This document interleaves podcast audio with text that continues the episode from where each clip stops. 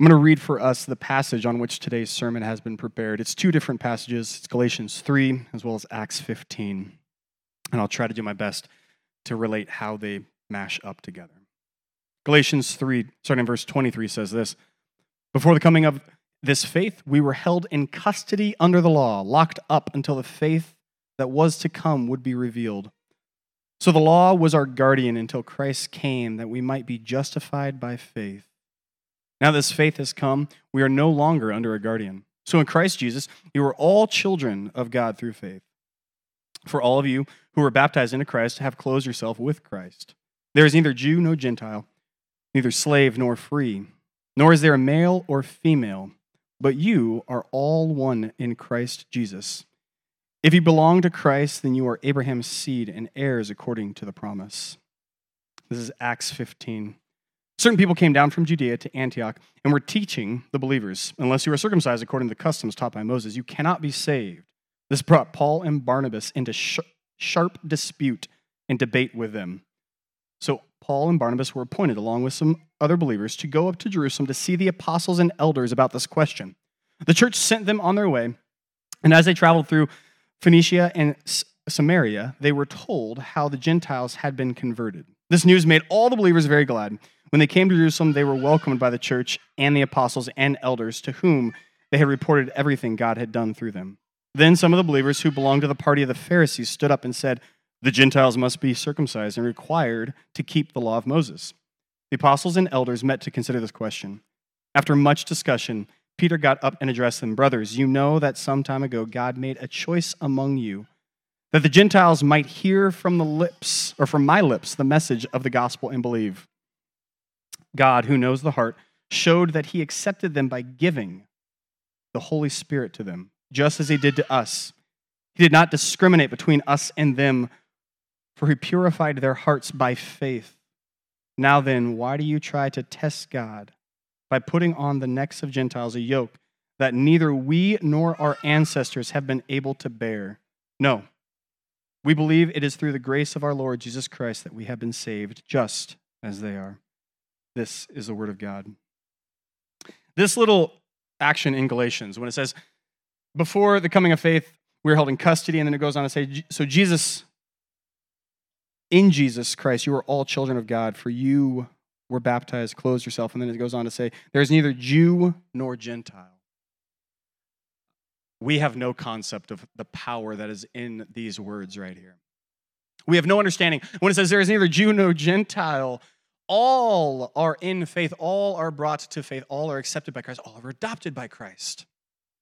We don't have a good understanding of the weight of what this means. Uh, so I'm going to try to give you a couple of different examples of what it means.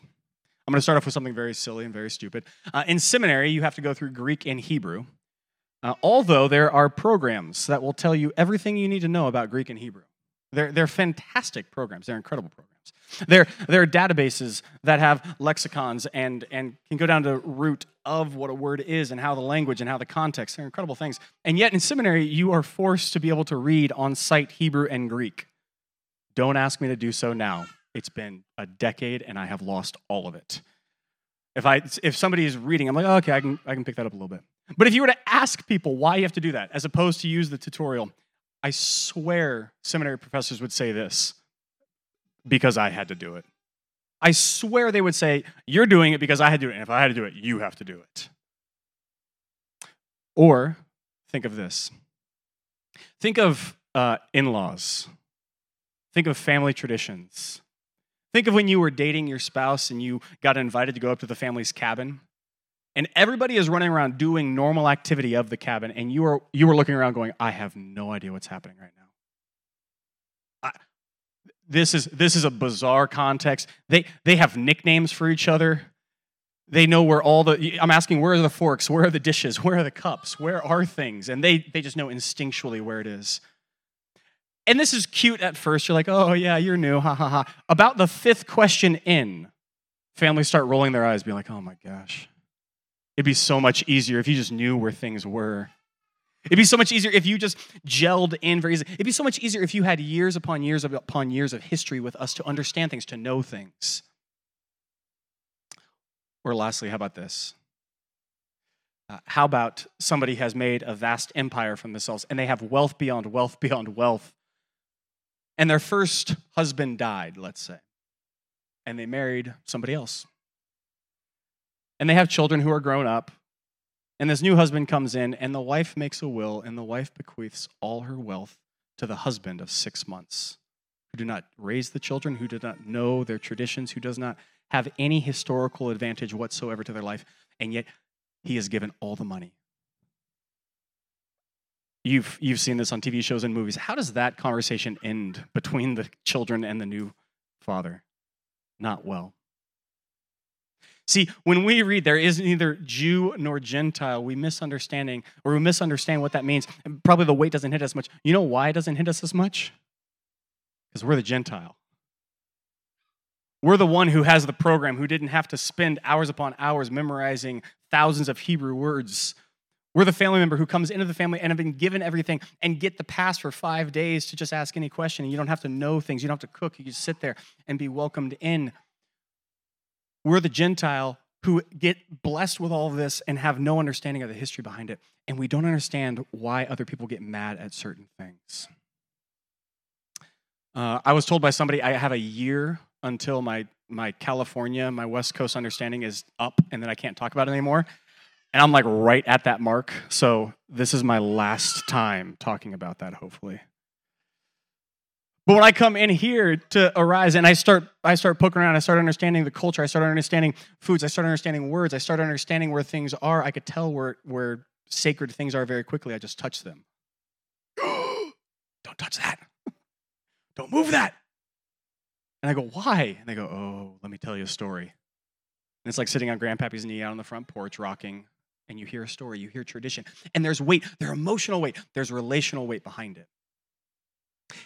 Galatians is so incredible. This book is so insane because it says there is neither Jew nor Gentile. Those of you who for thousands of years have been put under the yoke of the law, those who have not been circumcised, who do, who do not know what blood sacrifices are, who haven't had to make a trip to do, to do any sort of holy visit, who have no idea what the tabernacle booths are, who have no idea what the term Hanukkah means and I look at you dumbfounded. And Paul shows up on the scene and says, They're in just like you. See, I think Galatians is so incredible. We don't understand this because we are the ones who have been said, You're in just like them. And we go, Great, of course. Of course, Jesus accepts me. Of course, God loves me. Of course, I'm accepted. And those who have been in religion, those who, those who went through Sunday school, who had to sign their, their names on rolls, who had to who had to say what they pledged every single year to giving and then turn that into the pastor. And somebody else comes in and they start enjoying and they start singing and they start listening to the sermons and they say, I'm saved just like you. And you kind of want to go, mm, not just like me. You didn't, you didn't have to grow up in, in Christian education. You didn't have to grow up praying five times a day. You didn't grow up having to memorize scripture. See, we, we have an understanding of when Paul says there is neither Jew nor Gentile, we have an understanding of how crazy it is. We just don't think about it that often because we're the ones blessed with how crazy it is. But let me tell you, this is a bombshell within the gospel.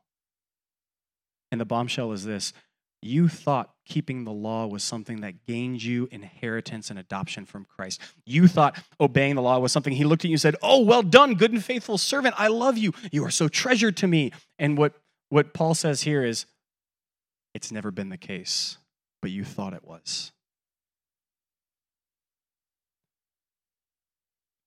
You guys ever have those professors in college that you would study the material the whole time and then you got on the final? I had this in one class and I was so fuming mad. One class did this, one professor did this. We studied the entire time. We spent hours upon hours, study groups after study groups, and I could tell you the material like the back of my head. And you get there on the day of the final, and she set out the piece of paper and it just had our name on it, and on the back of it was blank, and it said, happy finals. And I thought, what?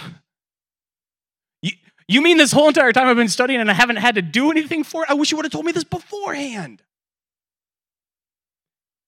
See, when we look at the gospel, we can get it very confused because the final says this Christ has died for you and all of your sins are forgiven. There's nothing you have to do.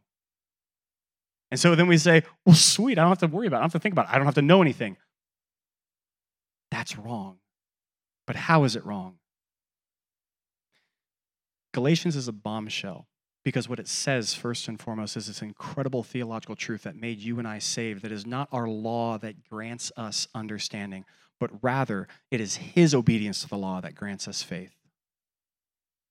It is His gift that He says, the final's taken care of, just tell me your name.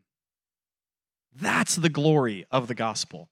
And everybody else, like me, who's a legalist at heart, showed up on the day of the final, and you look at everybody else who didn't study. You look at your, your friends who just went down to Party Town, USA the night before and then came back, and they are in no way, shape, or form ready for this final. And they go, oh, praise God, I didn't have to, I didn't have to actually write anything coherent. And they get the same grade as me? How dare you? I studied, I prepared, I did all this. They can't, they, they don't deserve the same grade I do. That's exactly what Paul's saying. Paul is saying it is no longer your life that, that grants you acceptability into Christ's kingdom. It is his life that he gives to others and says, This, this is the final. It's my name stamped on it. Now, this is an incredible truth from Galatian, Galatian church. This is insane. This is bananas. This is, this is absolutely earth shattering. And it led to a couple of interesting things. It led to Paul and Barnabas having sharp disputes with people. It led to the election of offices in which they had to go as delegates to somebody else and then come back with an understanding of what it is that they were to tell everybody else. They needed to have consistency, they needed to have understanding. This bombshell, as it was, this theological understanding, forced people to have sharp conversations with each other. Now, here's my question for you, and here's the, the three parts we're going through. Is part one, I want you to understand just the devastating bombshell that Galatians is that you are now bought into the family of God. You are adopted, not by law, and how, how controversial that is for those of us who are legalists at heart. And then Paul jumps into this. Because of that bombshell, they had disputes and they had hard conversations. I want to talk about what that means, how we get there, what relationship looks like. And then I want to end by saying this here's what membership in a church, I want to extrapolate a couple of things from that and say, here's how membership in a church should look. I want to talk about sharp disputes. Can sharp disputes, I, uh, I'm, I'm kind of weird. Uh, I love tension. Uh, tension is like a, a great melding, it's a great fiery furnace that creates more calcified, harder, steelier convictions. Now, I understand not everybody likes tension. As a matter of fact, somebody at Arise and I were having a debate uh, if fishing was a sport. It's not. Thank you, Noah. You, you get it. Uh, and I have no problem saying it's not a sport, and then go back and forth and understand. My, one of my good friends and I were good friends because we had a, a disagreement on a book. He loved the book, I hated the book, and we got in a sharp dispute about it. Sharp disputes can have the opportunity to have growth happen, but there's a danger with sharp disputes, isn't there? Sharp disputes can hurt, can bruise, can cut, and can't be ever remedied, can't they? You have to be very careful how you do sharp disputes. And Paul and Barnabas had a sharp dispute in such that they were willing to go through a process to rectify it. I want to talk about that process, and then I want to get to the points for us as membership. Here's what they did they were able to have a sharp dispute because they probably trusted each other and they knew what they knew, what they knew, and they rested on the Bible and nothing else. That's the first point.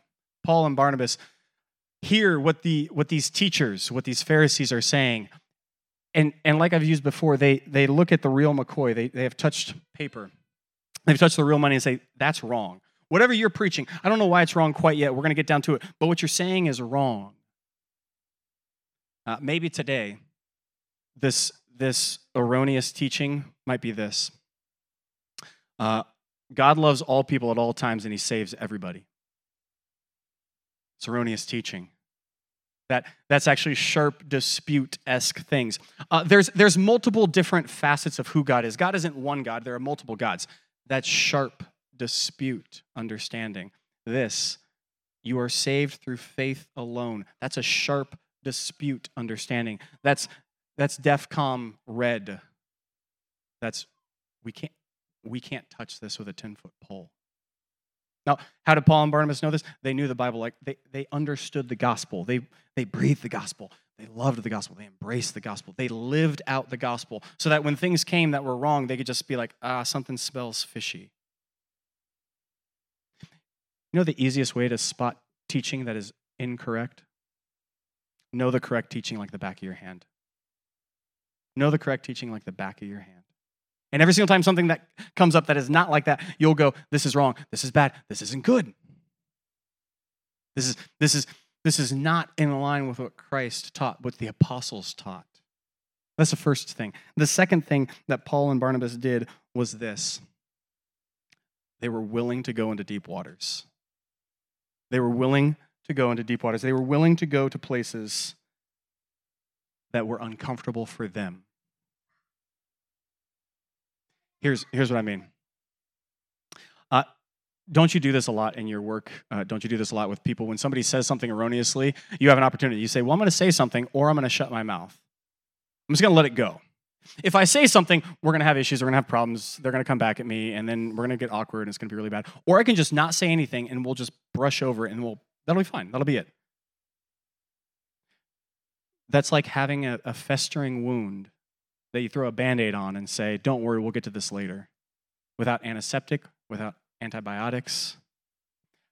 Ask any mental health professional if that's a good way to deal with trauma.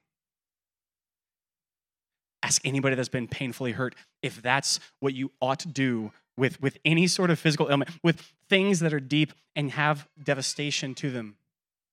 Like the devastation of, no, no, no, Gentiles, you, you must you must put yourself under the law. You must go back and get circumcised. You must go back and hold our festivals. You must go back and basically become Jewish before you become Christian.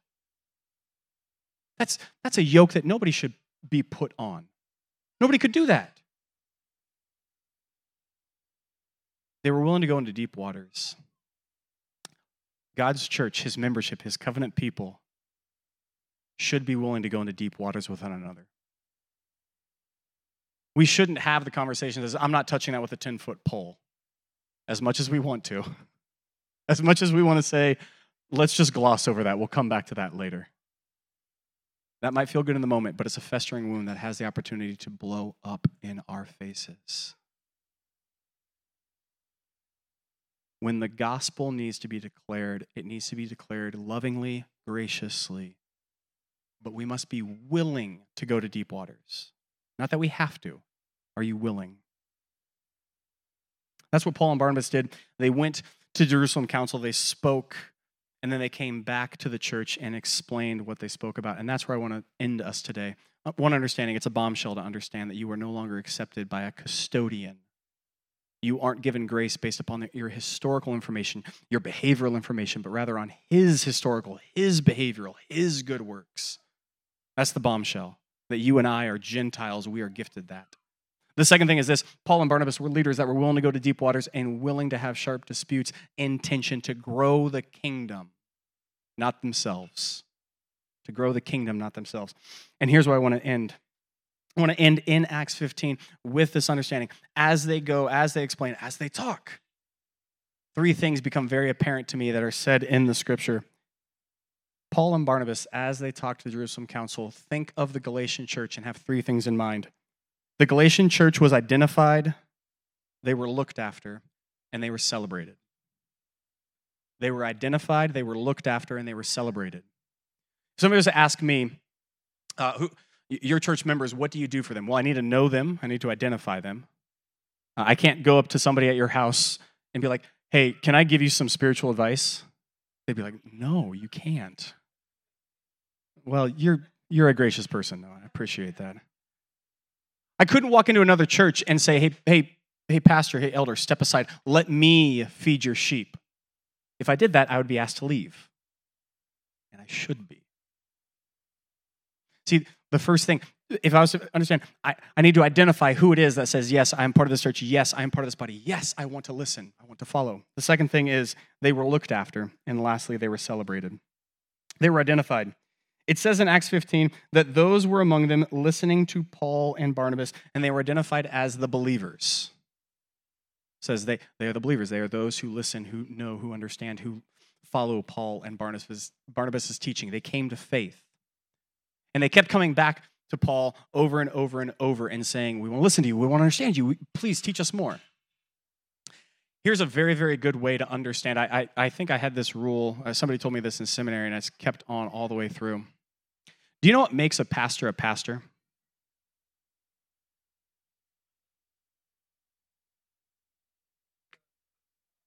You, there are actions you do when you're a pastor. One of those is preaching the word of God. That is true. Here's what if I showed up one day and I just said, I'm your pastor, listen to me. How far is that relationship going to go? Not very far. If I use authority, if I use title, if I use something that says, Here, let me impose this upon you, you may do so lovingly and graciously. That might be your MO, and that's many of you have done that. You said, I will allow you to pastor me, you. You. I say thank you to that. I'll allow you to preach at me, even though it's, it's not the best. Thank you. I appreciate that. Here's what makes a pastor a pastor somebody who willingly says, I'll follow you. At that point, I have now entered into a pastoral role. Before that point, I'm not a pastor. I can't force that. I can't mandate that. I can't stranglehold you into that relationship. It's only those who say, I'm listening, I'll follow. Tell me. That's it. And that's what the believers did. They were there, they were listening to Paul, they were listening to Barnabas. Here's how I know somebody who's a member of, of Arise, who, who wants me to pastor them. They're here, I know them by name, and they heed my, the, the sheep will hear the voice of the shepherd. How do I know you're in Christ? This is, very, this is a very easy one for me. You follow the shepherd's voice. You don't just check a box on some study, on some survey. You don't identify. You don't say, Yes, here I am. I'm a Christian. Well, my family was a Christian, so I'm a Christian. Well, we grew up in church, so I'm, I'm of course, a Christian. No. How do I identify as a Christian? You hear Christ's voice and you follow him. In Acts, those who were part of the church were identified as the believers. And they were known, they were counted, they were heard, they were seen. I guarantee you, you went up to Paul and Barnabas at the time and said, Who are those in which you're entrusted to? They could tell you who it was. Do you know why? because they saw them regularly. They taught to them. They had questions. They had hard conversations. The people came back to them. Those who don't want to be pastored, don't talk. Those who don't want to follow, don't listen. Those who don't want the shepherd, Christ, to speak to them, who, who don't hear his words, who don't want to hear his words, won't read his word, won't heed his advice, won't submit to him won't say, Christ, you are more glorious than anything I want. And I identify myself. How do I identify myself? I identify myself by alignment with you. That's how. No flag, no sign, no symbol, no tattoo, no business card can ever identify you with Christ. The only thing that identifies you with Christ is his death where he adopts you. And how do you show that you've been adopted by him? You follow him. That's it. Now, it seems overly simplistic, and yet that's the truth. Do you have to be baptized to be a believer? Nope. Do, do you have to? Do you have to be? Uh, uh, uh this is this is debates from hundreds and hundred years. War, blood has been spilled over this, literally. Do you have to be fully submerged to be baptized, or do you? Is a sprinkling okay? Do, do you have to get baptized once you become to faith? If you were baptized as an infant, or does that baptism, if you were part of the Catholic Church and came and became a Christian, do you have to get baptized again? Or does that baptism count? War, blood spilled over this. And at the end of the day, the, the question is do you know Christ's voice and do you follow him? How do I know? His word tells us what you submit to. They were identified. Number two, they were looked after. They were identified and they were looked after. It says this when the teachers came down and started teaching a gospel contrary to what Christ had taught, Paul and Barnabas knew right away and they said, Don't you, don't you, don't you talk that filth in here. Don't you bring that in here. Don't you preach that in here. They were looked after, they were cared for, just like sheep, just like children. Now, the Bible uses all the time this analogy of sheep. Do you have, many of you have, I have not my most, most of my life guys been around farm animals a lot? They are gross things. They are dirty, they are filthy, they smell, they stink. They take a lot of time, a lot of energy, a lot of a lot of things need to happen through that. That's what we're called. We're called a farm animal, a shepherding animal, a sheep. We need tended to, we need cared for. We leave the pen and we go off to high mountains and we need brought back. We don't know where to eat food and we need told where to go to eat good food. We don't know water supply is. We need to be shown where that is. We need to be looked after. Wolves will come to try to devour us, and the shepherd needs to protect his sheep. You know, the second thing a church member is? First of all, a church member is identified. They are known, they are heard, they follow Christ in his word and what he's doing in the church. The second thing is this they're cared for. If you're a member at Arise, the thing that you are guaranteed is to be cared for, is to prayerfully be preached the gospel every single Sunday, to be given counsel that is not opinion based, but is Christ based, to be challenged, to be pushed, to be shown here's the good food, here's the good grass, eat this. It's so good, it's so great. The church is not for you to come spectate. The church is not for you to come watch. The church is for you to be cared for. You are cared for. You are prayed for. You are known by the elders, by consistory, by the pastors. And you should be, because that's exactly what a church member is. You know what's really hard to do to somebody who doesn't want care? Give them medical attention. Have you ever seen anybody refuse medical attention? It's ugly. Or how about this? A drowning victim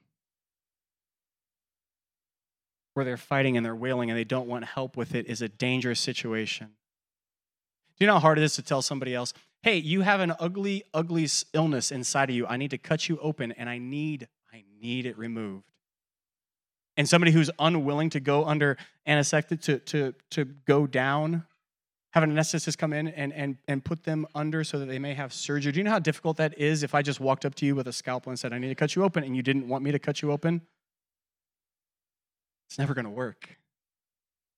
But yet, somebody who knows, I trust you, I, I believe what you're doing is good. It's going to sting, it's going to hurt, it's going to cut, but I, I'm going to willingly follow and be a sheep, be a child to be cared for, to be shown the good way. The second thing a church member is done is they are cared for, they are looked after. After they are known, they are sheep. They are willing to have hard and difficult conversations with leaders and themselves because they know ultimately you care for me more than you care about yourself. When you make a, uh, the NBA is happening right now, playoffs are going on. When you see LeBron James running down the floor and you are standing right in front of the hoop, and he is going to slam dunk on your face, and you are going to be on all sports news broadcasts being shown to be a fool. It's called a business decision. And what you do is you you stand aside and you just let him do a monster jam right in front of you. And you go out of the frame.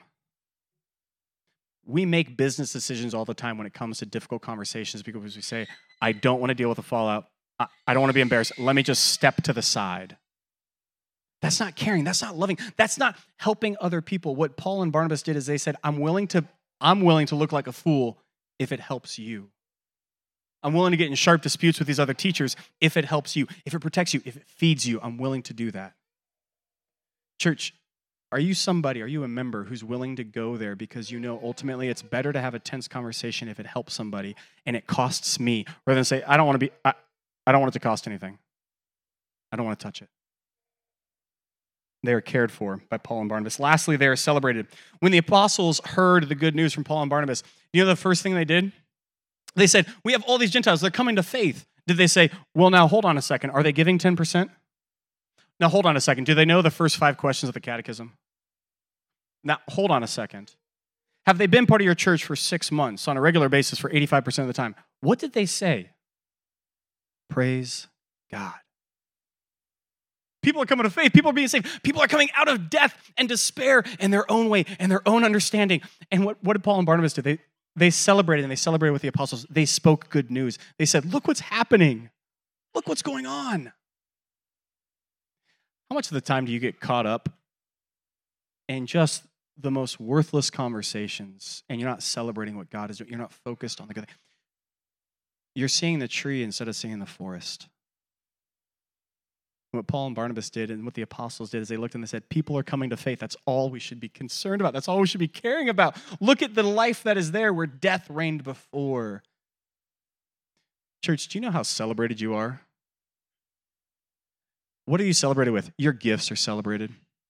With these teams we're doing, we want a majority of the work to be done by the members of Arise. Bring to me the prayers, the liturgy, the say, I want to partake, I want to participate. God has gifted me in this way.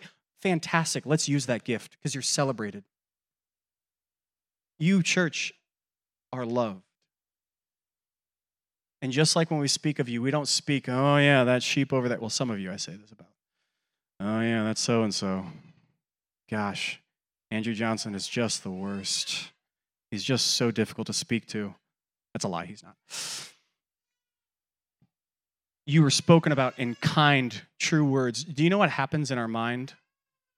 We think other people are having hard conversations with us and we don't want to go near them because ultimately we think you aren't going to celebrate me. You don't love me. You don't know me. You don't want me. Do you know how you know somebody loves you? They tell you hard things. What does Proverbs and Song? Beware of the flatterer. Don't trust people that say nice things to you all the time. Don't trust them. Trust people who are willing to say, I love you enough to not let you stay where you're at. I love you enough to challenge you and celebrate you in that challenge and know you in that challenge. And praise God that I had to say to you, you are dead and dying and going to hell if you don't come to faith in Him because he is, His good works are better than your good works. You know how hard that is to tell somebody? You know how easy it is to say, well, you're a good person. I think you're going to heaven. Okay, good. Whew, dodge that bullet. How hard it is to say to somebody, uh, when I was a, in student ministries, I had a little bit, well, I was stupid. Uh, but here's what I would say to parents all the time. It's a true statement. I wouldn't say it directly to parents anymore. So I get to say it now, looking back on it retroactively. Parents would come to me and say, Hey, you need to speak to my child. You need to tell my child. You need to get them in a church and you need to correct them and change them. And I would look at them and say, Your child has every right to go to hell. I know, I know, it was bad. It's true. Your child has every right to go to hell. Nothing I can do to can fix that. Only His good work can fix that. I will celebrate the miracle that is your child coming to faith. And I will celebrate it with all my gusto. I will sing to that. I will praise Jesus for that. I will praise Jesus for your faithfulness in that. Do you know how often we don't want to have hard conversations because we don't think it'll celebrate anything? We don't think it'll be good.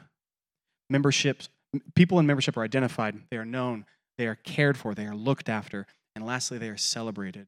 And how can you celebrate somebody? What's the only way you can celebrate somebody? Is if things progress, if things change, if death was once there, if if a prognosis came back and said, I am ill, and then you get a clean bill of health, you say, Oh, praise God. This is good. This is great. Your gifts are celebrated, church. You are known, you are seen. Here's where I want to end, and here's what I think Paul and Barnabas did when they went back to Galatia and they went back to the church because we have letters of it. They then said this Timothy, Titus, church leaders, raise up elders, start churches, start preaching, do the good work. Do you know what Paul did? He went, he started a church, like, okay, great, see ya, have fun. Like, no, no, no, you, you need to do this first. You, he said, you're the church. You're known, you're cared for, and you're celebrated. You've been gifted. You can do this. I don't have to do this for you. I can challenge you. I could test you. I could push you. You got this, church. If you're a member at Arise, the same things are true. You are known. You identify. You said, Yes, I want to follow Christ's word and the word of Arise. Fantastic. Two, you say, Can you care for me? Can you follow me? Can you help correct me? Can you give me good food? Yes, prayerfully. And then lastly, are you celebrated? Do you use your gifts to celebrate what Christ has done in your life. Because, church, gatherings, the mission of Christ is not a passive spectator sport. If you think church is about coming and listening and being fed and then leaving and going back and feeling good, you've missed the point of church. You've missed the point of covenant people.